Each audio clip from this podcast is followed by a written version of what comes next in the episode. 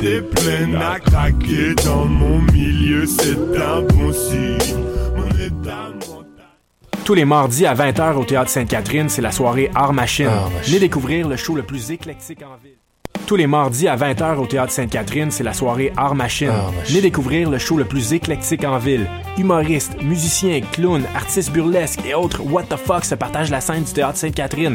Venez vivre avant de mourir. Machine. Le tout est accompagné du house band The Firing Squad. 10 prix régulier, 7 prix étudiant. Le Théâtre Sainte-Catherine est situé au 264 Sainte-Catherine-S, à deux pas du métro Berry-UQAM. Les portes trouvent à 19h30, show 20h. Art Machine. What a Day et c'est Robert Nelson de À la claire ensemble sur les ondes de choc.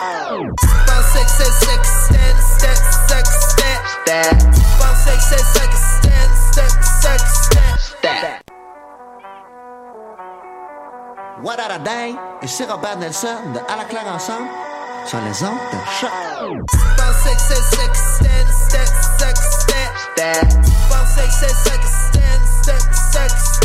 One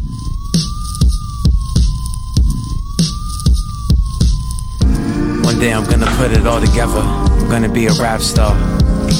I'm gonna make a record everybody thinks is classic, not just a couple people. How women are gonna throw themselves at me. Anything I post is gonna get mad likes and shares, but I'm never gonna post at that point. I don't really like posting, it just helps to get me famous. Ayo, the other day I trended on Facebook. That was pretty cool. But I know a lot of folks that saw it were like, who the fuck is that dude? One day that's not gonna happen. I'll be on magazine covers. Nobody will ever ask me if I'm still rapping. Fuck it, I might even have to pay taxes. I won't mind paying taxes. I won't mind everybody recognizing me. I won't mind the invasion of privacy. Wait and see, you'll see me fulfilling a prophecy. I'll never open up for anyone again. I have an infinite guest list at every show. I'll be late everywhere and never explain. Don't put me on the jumbotron at the Knicks game and everybody will cheer. Do anything I want, I'll never enter through the front, I'll have to enter through the rear. Folks will keep the shit I throw away as souvenirs. In a couple years, I won't be able to go out in public. Or while on every interviewer that asks me some dumb shit, people gonna call my shit club shit. Play it in the club, kid. I'ma bring on tour with me whoever wanna come with. My personal trainer and my personal chef. Couple years is just an educated guess, could be sooner. I'll be on everybody computer, everybody headphones, everybody call, be a star. I'll never know what day it is. I'll never drive, forever live. Yeah. Another life, another law.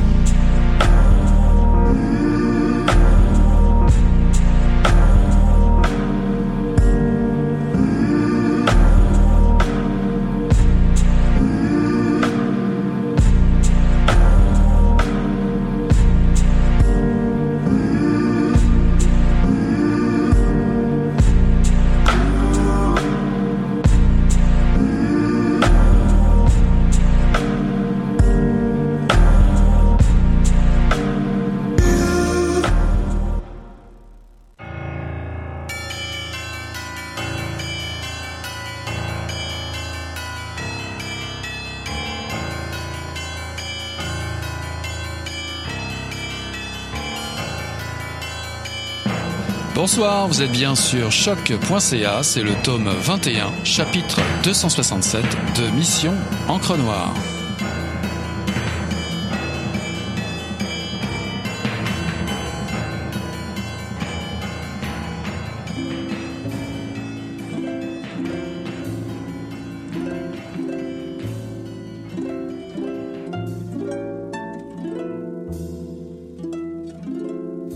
Daniel avait fait vomir la jeune femme à l'extérieur, par précaution, pour éviter qu'elle ne le fît dans la voiture de Sophie et aussi pour diminuer cas un cas son taux d'alcoolémie.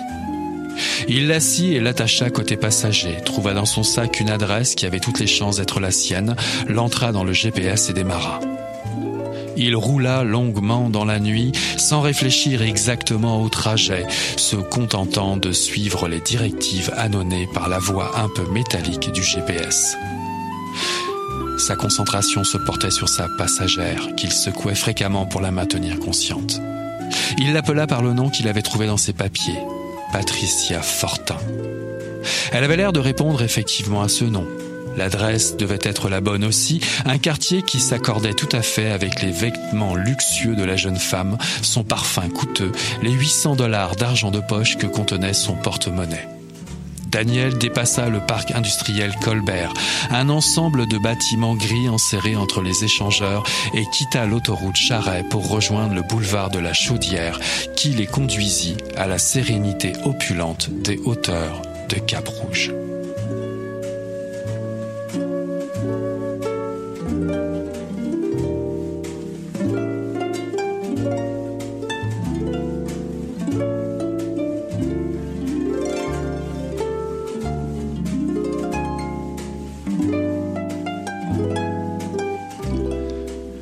Ceci est un extrait du premier roman de Marisol, Les Tricoteuses, paru en 2017 aux éditions Héliotrope dans la collection Noire. L'arrivée en force des polareuses, comme on les appelle en France, dans le polar, date des années 90, même si celles-ci n'ont jamais été absentes de la littérature policière pour autant. Jusque très récemment, le genre est très traditionnellement associé à des conceptions sexistes et à des personnages féminins plutôt marginaux. Whisky et Petite Pitoune, Garce ou Victime se retrouvent facilement dans les polars des années 30 à 60. Aujourd'hui, les femmes du polar bousculent la tradition et gagnent du terrain et investissent le genre. Marisor vit à Montréal, elle a été scénariste de BD, elle a notamment scénarisé cinq tomes de la série de bande dessinée Jérôme d'Alphagraphe en collaboration avec Nilso. Les Tricoteuses est un premier roman dense, documenté, qui aborde le genre polar par son côté le plus abrupt, sonder les profondeurs sociales, l'envers du décor. Daniel Hurteloup sort à peine de prison pour une sombre affaire de drogue. Il rencontre Patricia Fortin-Rousseau, une riche héritière d'un empire industriel, de médias et de communication, lors d'une soirée très arrosée dans un bar de la capitale nationale. Pour le remercier de l'avoir accompagné sans encombre, une job de gardien de nuit lui est offerte chez TV6, la chaîne de télé qu'elle dirige. Le hic Car il y a un hic c'est que Patricia est retrouvée morte, pendue, de manière assez étrange, dans un des studios de sa société. Daniel se retrouve rapidement suspect numéro un. Accueillie par sa sœur Sophie à sa sortie de prison, celle-ci va mettre en œuvre de son côté une enquête pour tenter d'innocenter son frère coûte que coûte. Elle va mettre au jour pour cela une vieille histoire de conflit de travail ayant secoué l'Empire Fortin 40 ans auparavant, impliquant des grévistes d'une usine de bas, les bas Forti. Quel rapport me direz-vous? Pour lever le voile un temps soit peu sur ce mystère, je reçois ce soir l'autrice Marisor. Bonsoir Marisor. Bonsoir, Eric. Alors, c'est votre premier roman publié chez Héliotrope. Comment êtes-vous venu à publier pour cette maison d'édition? Euh, En fait, euh, c'était euh, au départ la collection. quand j'ai entendu les contraintes de la collection, ça m'a tout de suite inspiré.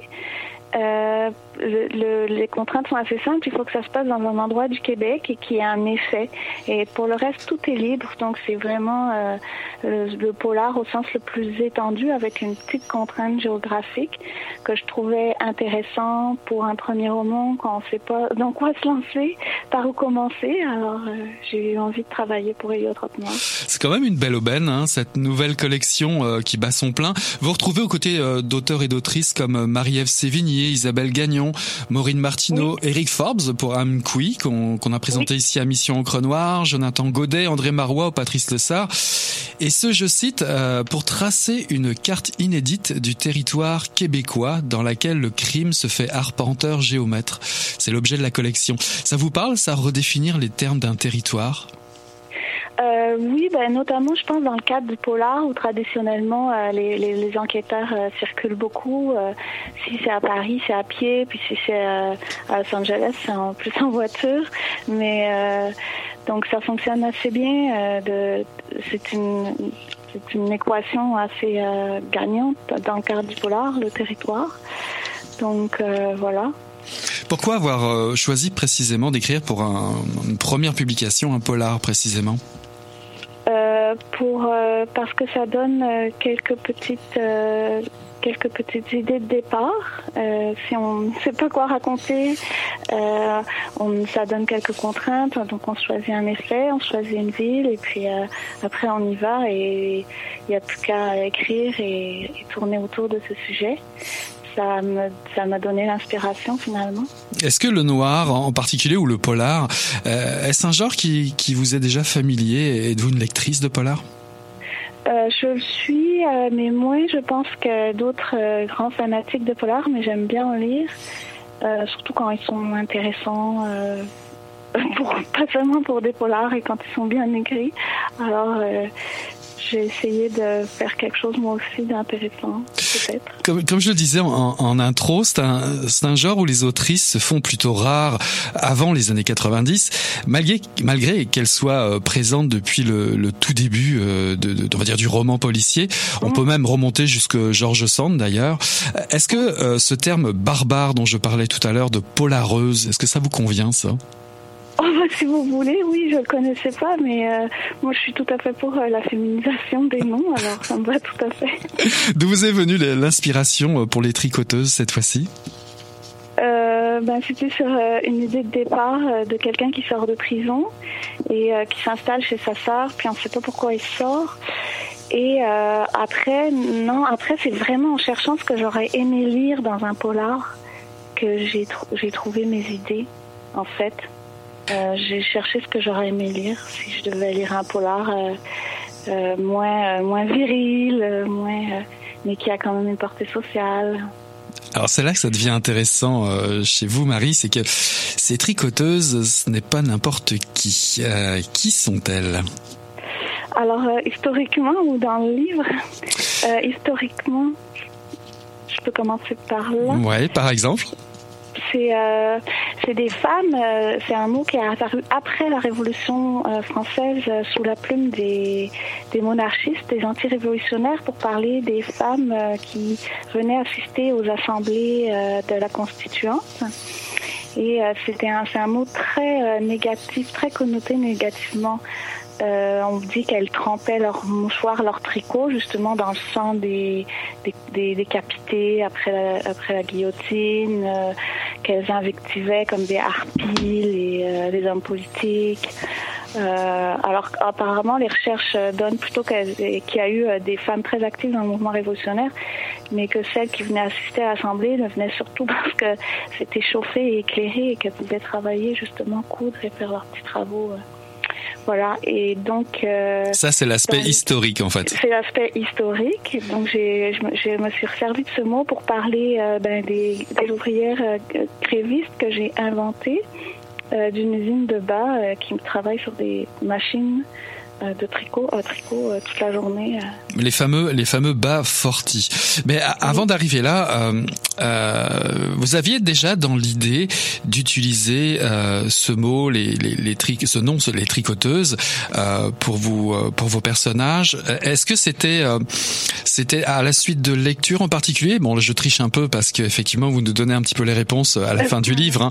Hein. vous nous dites avoir lu Sylvie Dupont, Dominique Godino et Michel Perrault notamment, et, et, on se rend compte qu'il y, y, a beaucoup de noms comme ça qui traînent à travers l'histoire, et notamment au Québec, pas simplement les tricoteuses, mais d'autres surnoms autour de femmes grévistes.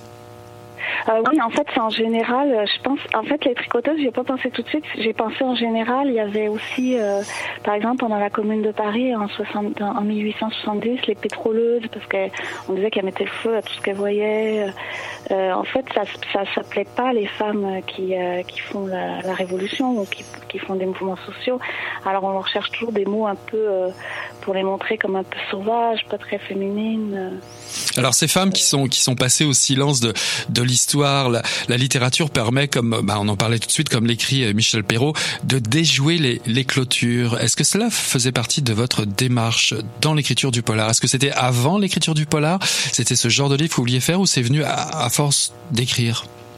En fait, oui, c'est venu à force d'écrire. Je me suis rendu compte que je, voulais, euh, il fallait que j'évite les clichés. Enfin, spontanément, on écrit des clichés, mais c'est paresseux et euh, puis c'est pas très intéressant. Donc, euh, c'est en, écrivant, en écrivant, j'essaie, j'ai essayé de creuser le plus loin possible euh, euh pour défaire les clichés et donc euh, oui, euh, proposer d'autres d'autres façons de, d'écrire du polar, d'autres façons de penser le le genre, les rôles féminins, masculins dans un dans un roman rendre ça beaucoup moins sexiste, moins viril. Alors comment comment procède-t-on justement pour euh, détourner un, un, peu le genre? Parce que les thèmes sont quand même assez classiques quand on quand on lit un, un polar ou un roman policier, euh, meurtre, trafic de drogue, double identité, empire malfaisant, lettres anonymes, c'est un style quand même assez euh, contraignant. L'avez-vous trouvé comme ça contraignant? Y a-t-il des passages obligés? Euh, oui, oui, il y a des passages obligés, je pense. Et puis, euh, ce qui est intéressant, c'est de, de, ce, de, ces contraintes sont très intéressantes. Ce qui est intéressant aussi, c'est de s'amuser avec. Enfin, la lettre anonyme, c'est tellement drôle d'écrire une lettre anonyme. Alors, Est-ce que c'était votre, votre première fois? Bien oui. Sinon, j'aurais affaire à la police, là, oui. Et est-ce que dans la construction des, des, des personnages, c'était aussi euh, une contrainte assez forte de retrouver, euh, je dirais, euh, au niveau de vos, vos, personnages justement policiers, au niveau de vos personnages, des héroïnes, des héros, est-ce qu'il est y avait des contraintes pour les créer ces personnages? Euh, je pense que la contrainte, oui, c'est ça, c'était de pas donner une vision sexiste de, de, dans les rôles ou dans le, la façon de décrire leur physique. Par exemple, les femmes sont toujours décrites par leur physique, puisque j'ai refusé de faire moi dans mon livre. Et sinon, c'était de, euh, notamment pour les femmes dans les livres, c'est jamais des gens ordinaires, c'est jamais, c'est toujours soit super belles, soit super moches, soit euh, et en faire des gens comme qu'on peut croiser tous les jours, qui sont euh, médecins ou avocates, qui puis qui ont des défauts des qualités, euh, voilà, puis une vie intérieure. Donc euh, c'est ça les contraintes que je me suis donné, donner une épaisseur euh, crédible au personnage. Et puis votre votre roman, vous le vous l'installez, vous installez votre intrigue à Québec. Pourquoi avoir choisi Québec? Alors oui, c'est assez étrange par rapport au, au, au au fait que c'est pas une grande ville mythique comme New York ou Paris pour le polar, mais bon, il y a la contrainte de la collection, il faut que ça se passe au Québec. Et la ville de Québec était pas prise, et puis c'est une ville avec un climat un peu bizarre, euh, pas chez tout le monde évidemment, puisque les personnages que je mentionne sont pas tous comme ça, mais vraiment loin de là. Mais euh, de l'extérieur, le climat idéologique est un peu étrange parfois. Euh, le, fait que l'étalement urbain, alors dans dans, dans, dans, mon roman, ils sont dans leur voiture, ils partent super tôt au boulot parce qu'ils travaillent à l'autre bout, euh, ils habitent super loin. Euh, euh, ça, donne des choses, ça donne des choses intéressantes finalement quand on essaie de, les utiliser dans un roman. Alors Cap-Rouge, Bernière, rue des Pruches, je suis allé loin dans, mes recherches, Limoilou, Saint-Roch, L'Optinière. C'est un véritable tour de la capitale nationale auquel vous nous invitez dans, votre roman.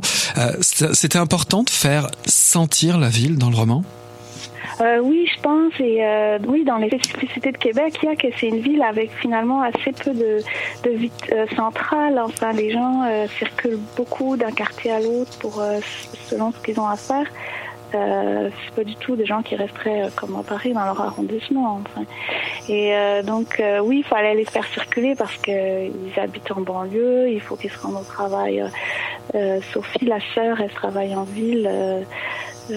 puis puis les, zones industrielles où sont les studios de télé, c'est encore ailleurs. donc, c'est ça c'est l'autre, euh, je pense, c'est l'autre versant de l'épaisseur romanesque. C'est d'un côté les personnages, puis de l'autre côté euh, la ville, le décor. Vous êtes-vous déplacé directement à Québec pour, euh, pour en savoir un petit peu plus? Euh, oui, je vais de temps en temps à Québec. J'ai de la belle famille. c'est une bonne raison.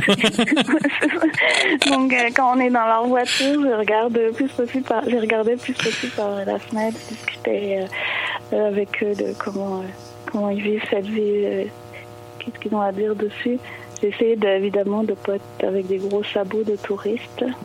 Alors justement, transportons-nous un, un, temps soit peu à, Québec, parce que c'est dans un bar de la capitale, à l'hôtel Hilton, euh, un, un, hôtel assez bourgeois, un endroit assez bourgeois, que Daniel Hurteloup rencontre Patricia Fortin.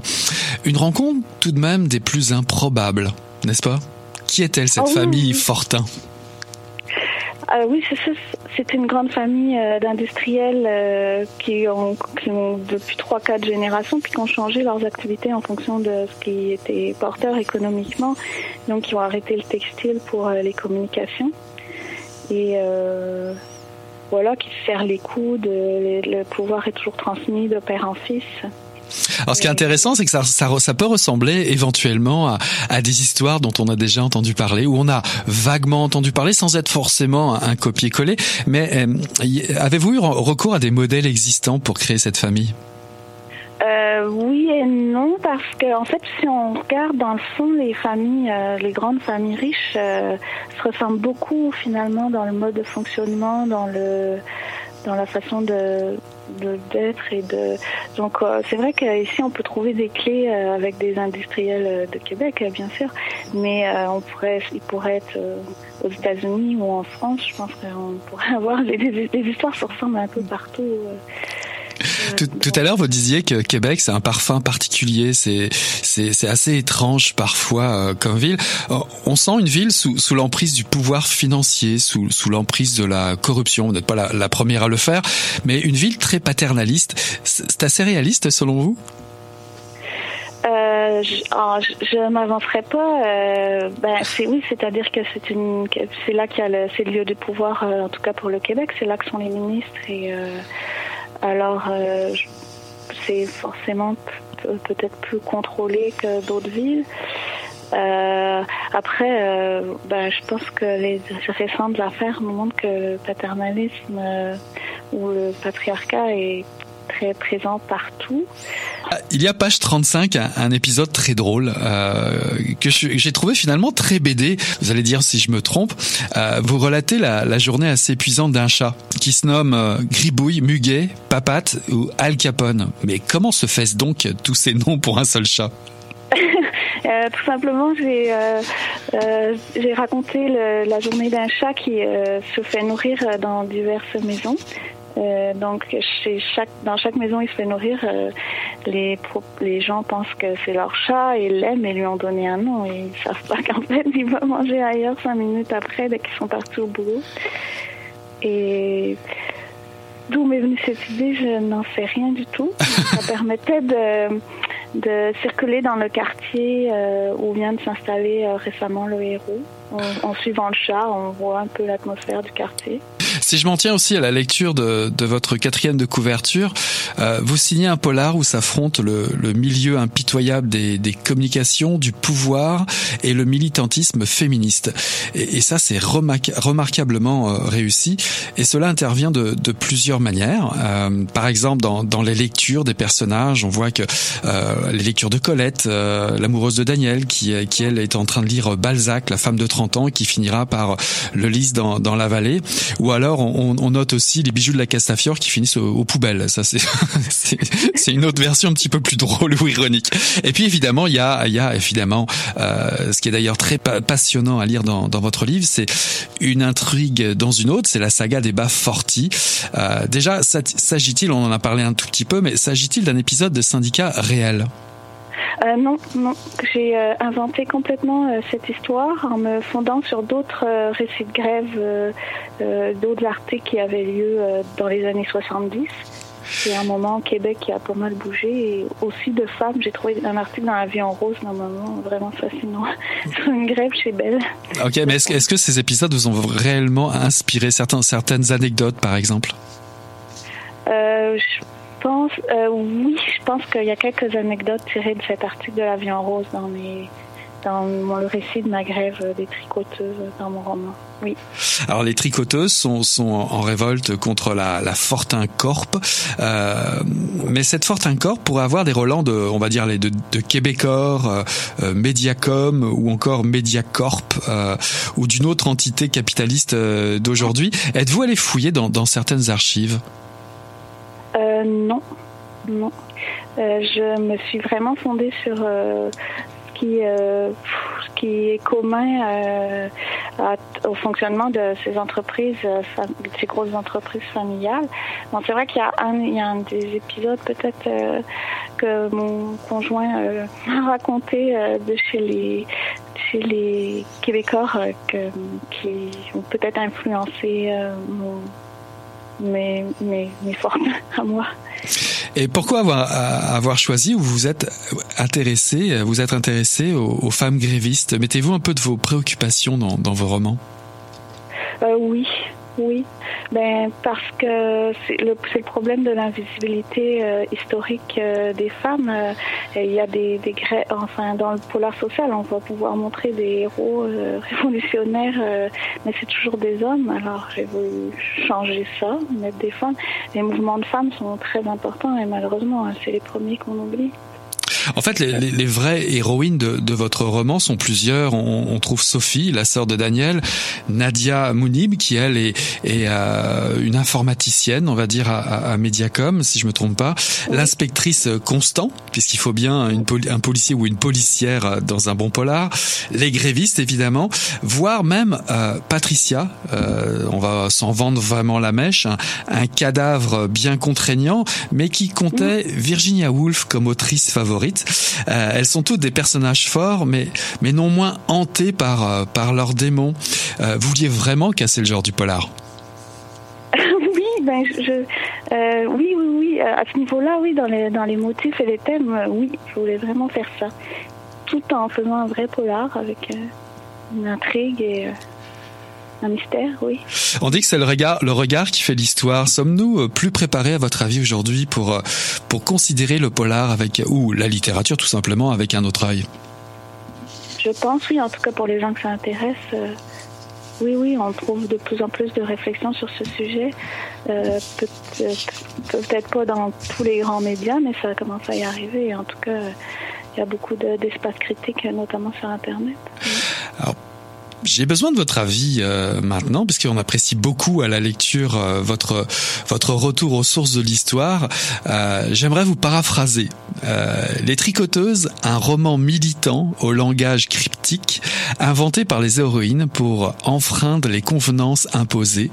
Contrepoint féministe à un polar de nature plutôt classique. Ça vous irait ça comme quatrième de couverture?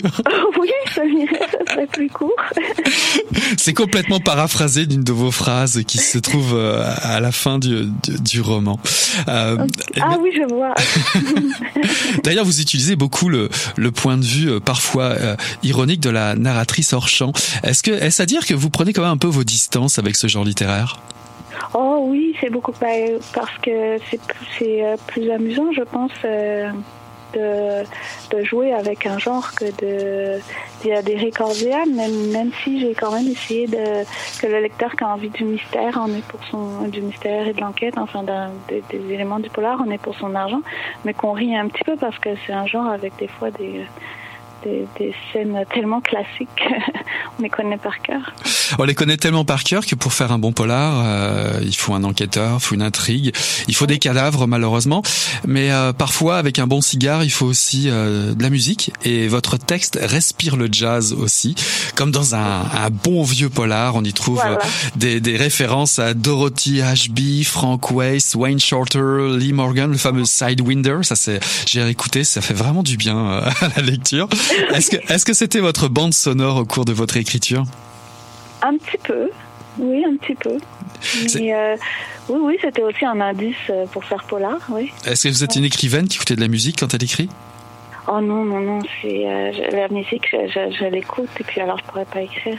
Malheureusement, bah, j'aimerais bien, mais non, il faut que ma tête soit entièrement euh, dans les mots.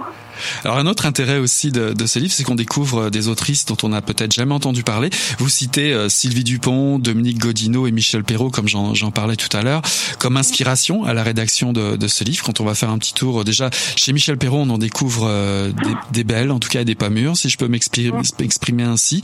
Euh, des autrices euh, très engagées, on va dire. Oui, oui, oui. Euh, oui, mais c'est peut-être ce qui les rend intéressantes. Comment les avez-vous rencontrés Par curiosité, par hasard ou... ben, Michel Perrault, je l'admire depuis longtemps comme historienne populaire, historienne des femmes. je ne sais pas si elle parle encore sur France Culture, mais elle avait des émissions que j'aimais beaucoup écouter. Et par contre, Dominique Odino, en fait, j'ai eu comme prof euh, quand j'étudiais euh, la littérature à l'université et justement c'est par elle que la première fois que j'ai entendu parler des tricoteuses. Et je me suis rendu compte en cherchant sur internet qu'elle était la seule à avoir travaillé là-dessus. Les tricoteuses euh, au, sens historique, des révolutionnaires. Et voilà, puis l'article de l'avion rose, oui, c'est en cherchant sur internet des choses sur les grèves au Québec, enfin en cherchant des fondements historiques précis pour mon roman. J'ai fait pas mal de documentation finalement. Alors j'imagine que l'on vous pose souvent, ou on vous posera souvent cette question, euh, n'est-ce pas lourd d'évoluer dans un genre qui est, qui est trop facilement assimilé à un, univers masculin? Oui, euh, euh, je pense que malheureusement, tout, toute l'écrite, enfin tout le roman, enfin on s'en sort, mais il n'y a pas grand-chose qui est féminin, féminin, à part femme de ménage ou infirmière. Non, mais c'est le monde est compliqué à tous les niveaux. Donc, euh, euh, je pense que oui, c'est un genre, mais j'ai pas encore été trop confrontée aux, à mes collègues. Et puis, euh, chez Héliotrope, par exemple, on est très protégés, hein, les écrivains, les écrivaines. Est-ce que pour votre prochain roman, vous comptez vous inspirer de nouveau ou rester inspiré par, par le polar? Euh, non, je ne pense pas. J'ai envie d'aller voir ailleurs. Uh-huh. Et peut-être encore par l'histoire. Très bien. Merci beaucoup, Marisol. Vous êtes l'autrice des Tricoteuses, paru chez Héliotrope dans la collection noire, votre premier roman. Merci beaucoup d'avoir été notre invité.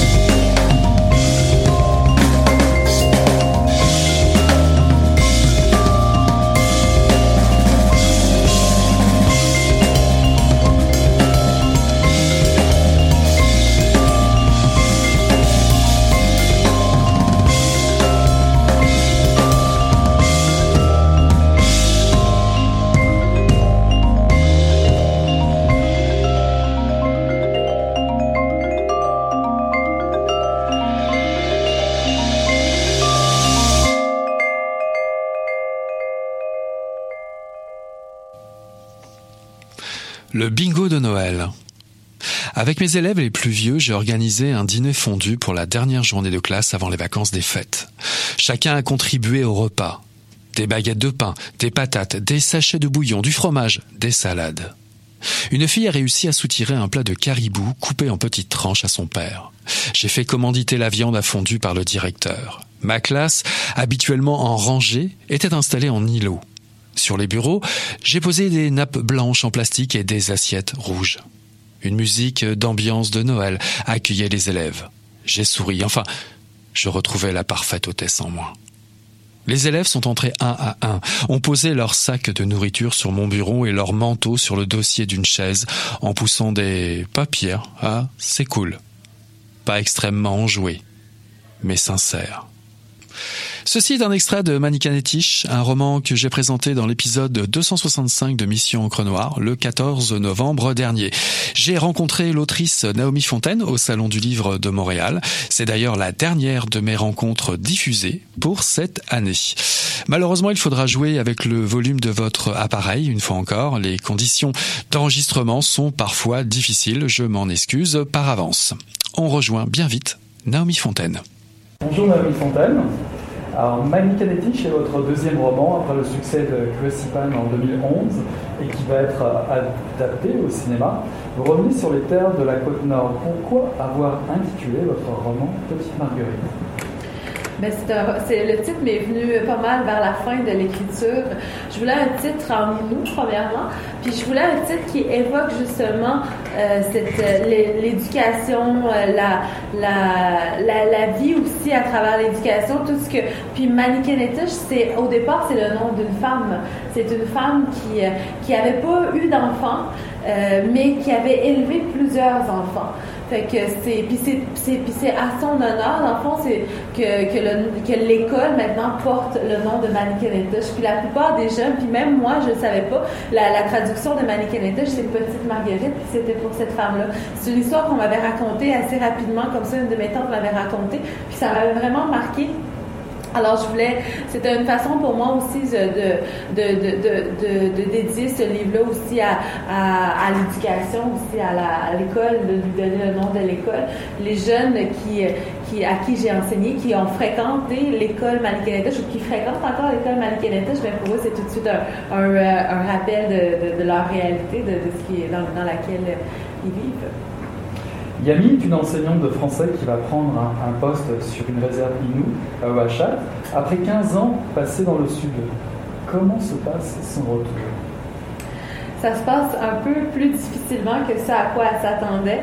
Euh, c'est un peu, euh, je voulais, je voulais traduire ici l'espèce de, d'image. Là, c'est une Inou, mais en, général, c'est surtout des, des, blancs qui viennent un peu comme sauveurs, un peu comme moi, j'ai, quelque chose à vous donner, puis je vais vous le donner, puis euh, même si vous l'avez pas demandé, même si, puis c'est, c'est un peu ce, ce sentiment-là que je voulais évoquer avec ce personnage-là. Euh, puis c'est un peu comme ça qu'elle vient, elle revient, puis elle dit, je vais leur apprendre le bon, puis elle a plein, elle a toutes ces... Puis elle, se, elle, se, elle se bute rapidement à une espèce de fermeture, une espèce de méfiance euh, de la, par rapport à ses élèves, qu'elle aimerait donc être, proche, mais elle peut pas être proche, c'est pas si simple. Puis je pense que la méfiance, elle est réelle dans les communautés à cause justement que euh, de, tous ces gens qui sont venus pour donner ou qui sont venus pour prendre aussi, euh, ça a créé la méfiance. Je pense qu'elle est historique cette méfiance-là. Puis on rentre pas comme on veut dans une communauté. C'est pas si simple, même avec toutes les bonnes intentions du monde. Je pense que la manière d'entrer dans une communauté, de vraiment entrer en relation avec les gens, c'est par l'humilité. C'est en s'interrogeant, mais comment ça marche ici? parce qu'il y a des règles dans une communauté, il y a une façon de marcher, il y a une façon, il y a des manières de vivre, tout ça. Alors je pense que c'est, puis c'est rarement le chemin que les gens utilisent, malheureusement. Est-ce que c'est un moment qu'elle a attendu depuis très longtemps, ce retour? Je crois que oui, je crois qu'elle avait espéré son retour. C'est, euh, elle, doit quitter même un amoureux pour euh, pour retourner dans sa communauté. C'est un moment qu'elle espérait, puis c'est un peu dans dans cette optique-là de, sauveur, sais, de, on, s'idéalise à quelque part, on aime s'idéaliser, je pense. Puis elle va apprendre à travers le temps tout ça, puis elle a beaucoup à apprendre. Elle aussi, qu'elle aussi, elle a des barrières à à franchir dans sa, dans sa vie personnelle. Ces barrières sont tellement élevées qu'on lui reproche euh, non seulement euh, d'avoir un accent, un accent blanc, mais on l'appelle aussi madame. C'est des choses qui la déstabilisent directement. Oui, parce qu'elle est quand même assez jeune. Puis madame, c'est ça, ça crée la, distance, ça crée euh, le, le, le, respect aussi à quelque part, mais c'est sûr qu'elle n'était pas préparée à ça. Euh, puis, euh, je veux dire, dans, ces écoles-là, dans les communautés, les jeunes peuvent fréquenter les écoles secondaires jusqu'à 21 ans. Alors, ça, c'est une réalité à laquelle, moi, quand j'étais enseignante, j'ai fait face. J'avais commencé, commencé à enseigner, j'avais 24 ans, j'avais des élèves qui avaient 21 ans. Tu sais, il n'y a pas une grosse différence. Fait qu'à un certain moment, je pense que le madame devient nécessaire, justement, pour marquer cette différence-là qui n'est pas, qui est pas réelle dans les faits. On a quasiment le même petit, à petit, elle va prendre confiance en elle, euh, malgré qu'elle se juge durement. D'où vient ce sentiment de, culpabilité, selon vous, votre personnage? Euh, je pense que ça vient du fait peut-être d'avoir d'avoir entretenu elle-même des préjugés sur sa propre nation. Je pense que euh, on, entend tellement de choses, on entend tellement de, données, de, de statistiques, que peut-être qu'à un certain moment donné, même si on est conscient euh, que, que c'est pas tout à fait vrai, ben on, finit par être imprégné par ces, chiffres-là qui euh, souvent sont pas très euh, valorisants pour la culture, pour les, les, puis on finit par les croire, je pense. Alors oui, il y a un sentiment de culpabilité, de, combat, en tout cas, il y a comme un, combat entre ce que je pense puis ce que je dois, ce que j'aimerais penser. C'est, comme une dualité un peu, je pense. Puis ça, ça appartient à la au personnage mais ça appartient à, je dirais, c'est un sentiment qui est souvent partagé aussi. Chez, peut-être que les gens ont moins conscience. Euh, le fait d'avoir grandi à Québec, ça, ça, ça, ça porte un regard plus, euh, ça, porte un regard, on regarde de, de, de, reculer puis de regarder un peu plus clairement les choses. Mais sinon, euh, je pense que ça, c'est un, on, se bat contre nos propres préjugés souvent sur notre propre nation. Le portrait euh, que vous faites de cette classe est, très riche et, très varié. Comment avez-vous procédé pour euh, retenir tel ou tel aspect de chacun de vos personnages? Ben, en fait, je suis allée avec euh, ça. J'avais des personnages dans ma tête très très précis. c'est des personnages réels, c'est des, réels élèves à qui j'ai enseigné. Euh, je leur ai même demandé la permission hein, si je pouvais euh, utiliser, m'inspirer. J'avais dit m'inspirer de ton histoire parce que ton histoire m'inspire justement mhm. euh, des, des, des, belles émotions, quelque chose de fort. Puis je pense que puis je leur puis la plupart, ben, ils m'avaient tous dit oui. En fait, ils m'avaient dit oui, vas-y, prends mon histoire, c'est correct. Alors, ce que je voulais garder, je pense, c'est surtout qu'est-ce qui, qu'est-ce qui était important, c'était l'obstacle qu'ils ont à franchir, parce que chacun de ces élèves-là vit quelque chose de difficile, vit quelque chose comme euh, d'extrême, que parfois même un adulte aurait de la misère à, passer au travers. Puis moi, je voulais parler de ce moment-là, puis comment cet élève-là euh, arrive à passer à travers ça.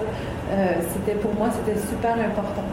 Alors on parle des élèves, mais euh, à travers cela, ça vous permet d'aborder des thèmes plus difficiles, euh, les raisons particulières du décrochage scolaire en milieu défavorisé, Julie, sa grossesse, la présence de la mort et de la violence. Comment, comment Yami va-t-elle vivre cette expérience?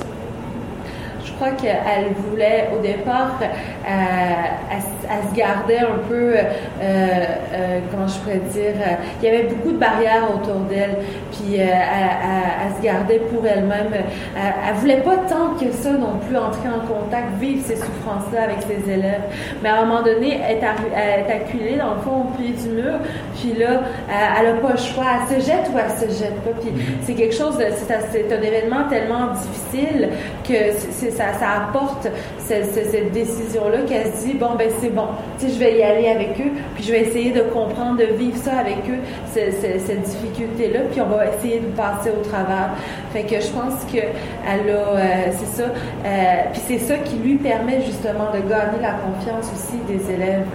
Alors, comment qu'elle va le vivre? Je pense qu'au début, elle va essayer euh, de, différencier la, vie personnelle, la vie, euh, la vie professionnelle, tout ça. Puis à un moment donné, elle va comprendre que ça peut faire un tout, puis que ces élèves-là euh, peuvent aussi être des amis, des gens, des gens proches d'elle.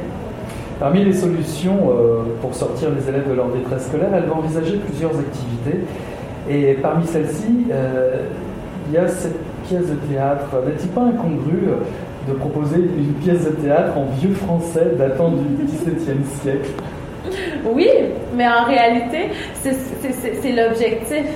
Dans le fond, c'est d'aller complètement euh, dans, dans une réalité, dans, un, dans une réalité qui est très éloignée d'eux. Puis moi, je pense que si, si parce que j'ai enseigné, alors si j'avais eu à choisir une pièce de théâtre, ça aurait été un genre, ça aurait été ce genre de pièce-là que j'aurais choisi. Peut-être pas, peut-être pas le Cid, mais peut-être Molière, ou je sais pas. Puis il y a quelque chose de très, c'est l'honneur, le Cid, c'est euh, c'est la bravo. Tu sais, c'est quelque chose, moi, je trouvais que c'est des, des, valeurs qui viennent rejoindre justement euh, le côté euh, plus adolescent de, de, Fait que moi, c'est ce genre de pièce que j'aurais j'aurais réellement essayé de monter avec mes élèves. Le résultat, qu'est-ce que ça leur aurait donné, je sais pas. à votre avis, euh, est-ce que cela permet à Yami de s'engager un petit peu plus dans la vie de la communauté?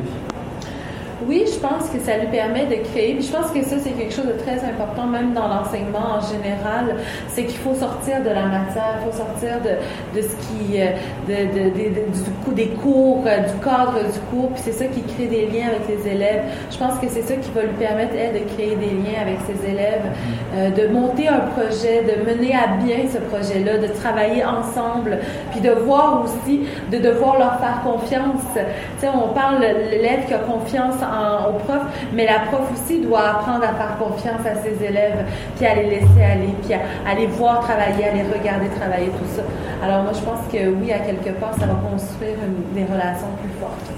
Il y, a, il y a un tableau fabuleux euh, où Yami prend conscience de toute l'horreur du colonialisme du missionnaire lorsqu'elle examine une galerie de, portraits à, à l'école. Vous pouvez nous en dire un petit peu plus? Oui, ben en fait, c'est des photos. C'est des photos, les, euh, trois photos euh, qui, euh, qui marquent un peu l'imaginaire aussi. Moi, je trouvais que ça a marqué l'imaginaire quand nous, on nous parle, parce que notre histoire ne nous est pas racontée. il faut fouiller beaucoup pour connaître l'histoire. Mais ce qu'on a, nous, dans nos têtes, c'est des images comme ça. Un vieux monsieur qui fume sa pipe devant, devant la tente, tout ça. Puis on essaie de construire une histoire, on essaie de se construire un imaginaire aussi à travers des photos. Puis je pense que ça fait partie d'un des défis qu'on a, euh, de, construire euh, l'histoire à, partir de ça, puis à partir des récits qui étaient beaucoup plus oraux aussi à, l'époque. Au final, votre texte est très sensible et humaniste. Votre texte est une bouffée d'amour. Qu'est-ce que, cette expérience lui apporte? Va-t-elle finir par euh, se rencontrer elle-même dans son double exil? Je crois que oui je crois que ça lui apporte justement, euh, je pense que la courbe de ce, de ce, de ce, de ce, de, de ce, roman-là, c'est un peu de l'orgueil, un peu de jusqu'à l'humilité, jusqu'à accepter d'être qui on est. moi, je pense que les jeunes ont cette chose-là de merveilleux, c'est que euh, ils nous apprennent à être nous-mêmes. Puis le contact avec eux euh, nous apprend à être plus proche de, qui on est réellement. Moi, c'est ça que ça m'a apporté. En tout cas, les jeunes, les jeunes ne se cachent pas. Les jeunes vont être ce qu'ils sont. Puis euh, dès que toi, tu commences à jouer une game ou toi, tu n'es pas aussi honnête qu'eux, ils le sentent tout de suite. Puis c'est quelque chose qu'ils qu'ils aiment pas. Alors, euh, moi, je pense que oui, ça va l'amener là. Ça va l'amener à, se reconnaître elle-même, elle-même. Puis à, enlever justement tout cette, cet orgueil-là un peu peut-être faux, qui fausse son identité puis à accepter qui elle est, même dans, même dans sa faiblesse, vous voyez, même dans ses Mhm. erreurs, même dans, Mhm. dans l'imperfection de la vie. Je pense que c'est un peu ça le roman aussi. Il y a quand même ce titre de dernière partie euh, qui, tire un constat terrible euh, les choses que je ne peux changer. En êtes-vous persuadé? Oui, je pense qu'il y a des choses dans la vie qui arrivent puis qu'on ne peut pas changer. Euh, je pense que ça fait partie de, la game, en fait, ça fait partie de, des, obstacles de la vie, tout ça. Euh, il y a des choses, juste, oui, qu'on peut changer, mais il y a des choses qu'on ne peut pas changer. Puis ça, puis souvent, c'est des erreurs qu'on ne peut pas changer. Euh, on peut essayer de, réparer, après, on peut essayer d'accepter, on peut essayer de ne pas refaire les mêmes erreurs, mais je pense que les erreurs qu'on fait nous apprennent aussi, justement qu'il y a des choses, le, temps est, fixé avec ces, erreurs-là. Puis je pense que c'est un peu sa constatation de, l'enseignante aussi. Euh, c'est que c'est ça. Il faut, va falloir qu'elle accepte ces choses-là. C'est l'acceptation un peu les choses que je ne peux changer. Je pense que euh, au-delà de, la fatalité, c'est l'acceptation des, des choses. Puis euh, moi, c'est une chose en tout cas que, que les élèves, je trouve, qui ont très très facilement, ben, en tout cas, on dirait que c'est inné entre eux, ils acceptent la, la, vie. On parle de résilience, on parle de, de, d'espèce de force incroyable qui, qui fait que on, on, va prendre la vie comme elle vient, puis on va continuer quand même. Moi, c'est ça que je trouve merveilleux. Dernière question, euh, votre succès grandissant et celui des auteurs amérindiennes euh, témoigne-t-il enfin d'une ouverture? Y a-t-il urgence sur une situation alarmante? Oui, je pense que oui. Je pense que ça. Moi, je suis très, très contente, très, très satisfaite aussi de voir toute l'ouverture, tout l'intérêt que les gens portent à mon travail. Puis, euh, puis je pense aussi que ça fait partie de notre travail à nous, euh, en tant qu'Inou, de s'intéresser à notre littérature aussi, à ce que nos auteurs ont envie de dire. Puis euh, c'est pas quelque chose qui, qui est pas. Moi, je, je le faisais pas avant. Je viens de commencer à faire ça parce que j'ai décidé d'étudier la littérature. Puis j'en reviens pas que j'ai jamais lu ma littérature, que j'ai jamais essayé de connaître mes auteurs, tout ça, ceux qui racontent mon histoire. Alors moi, je trouve ça incroyable. Puis je pense que oui, ça témoigne en tout cas dans la société québécoise de quelque chose qui est en train de changer. Euh, la culture, les cultures autochtones sont plus peut-être autant stigmatisées qu'elles l'étaient autrefois. On est capable d'aller au-delà peut-être des statistiques. Euh, on essaye au moins d'aller au-delà des statistiques et de tous les préjugés euh, qui ont entouré les peuples autochtones. On essaie de connaître l'autre. Je pense que c'est quelque chose d'extraordinaire qui se passe. Je rappelle votre roman qui vient de sortir, Manika Détiche de Naomi Fontaine, paru en 2017 aux éditions Mémoire non pliée.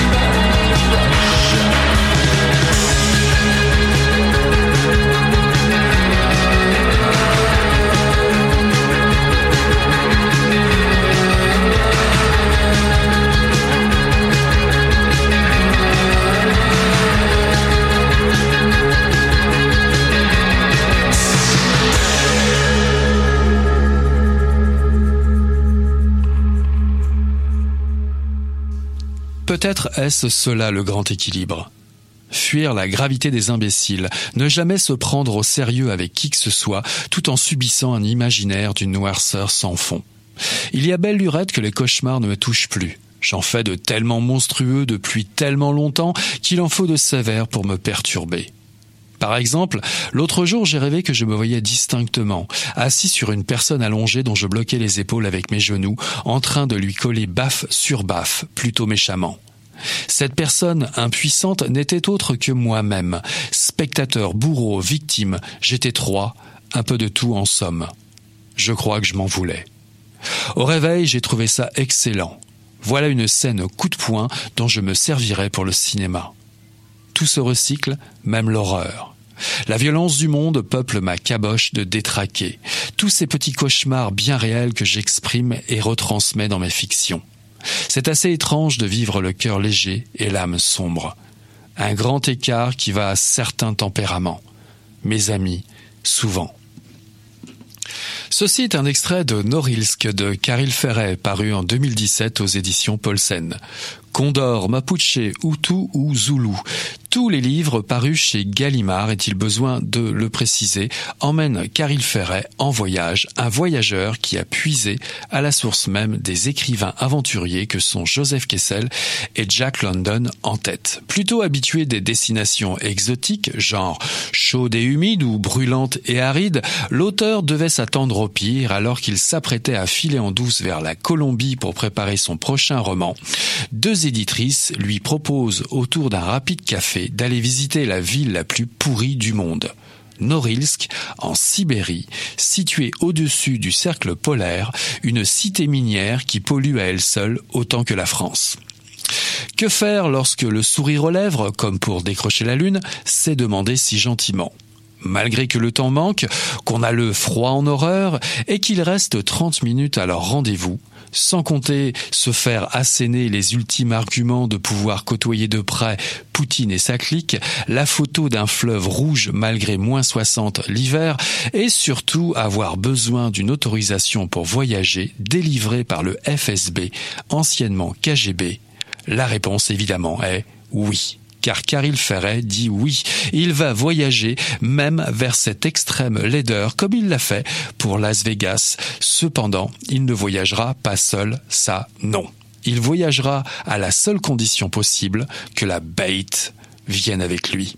La bait pour celles et ceux, lectrices ou lecteurs habitués de Caril Ferret, vous retrouverez le personnage fétiche de ces polars, l'inspecteur Macache, l'homme au bandeau noir, l'homme pirate, le polygame, le combattant mais toujours avec classe, le fumeur invétéré, breton et bon buveur, autant dire selon le cliché bien établi, l'homme est outillé a priori pour la Sibérie. Si on note que celui-ci a des talents de photographe et franchement un aventurier qui s'ignore, la paire Ferret-Labate est en business pour le goulag. Ne sachant très peu ce qui les attend véritablement, les French Siberians se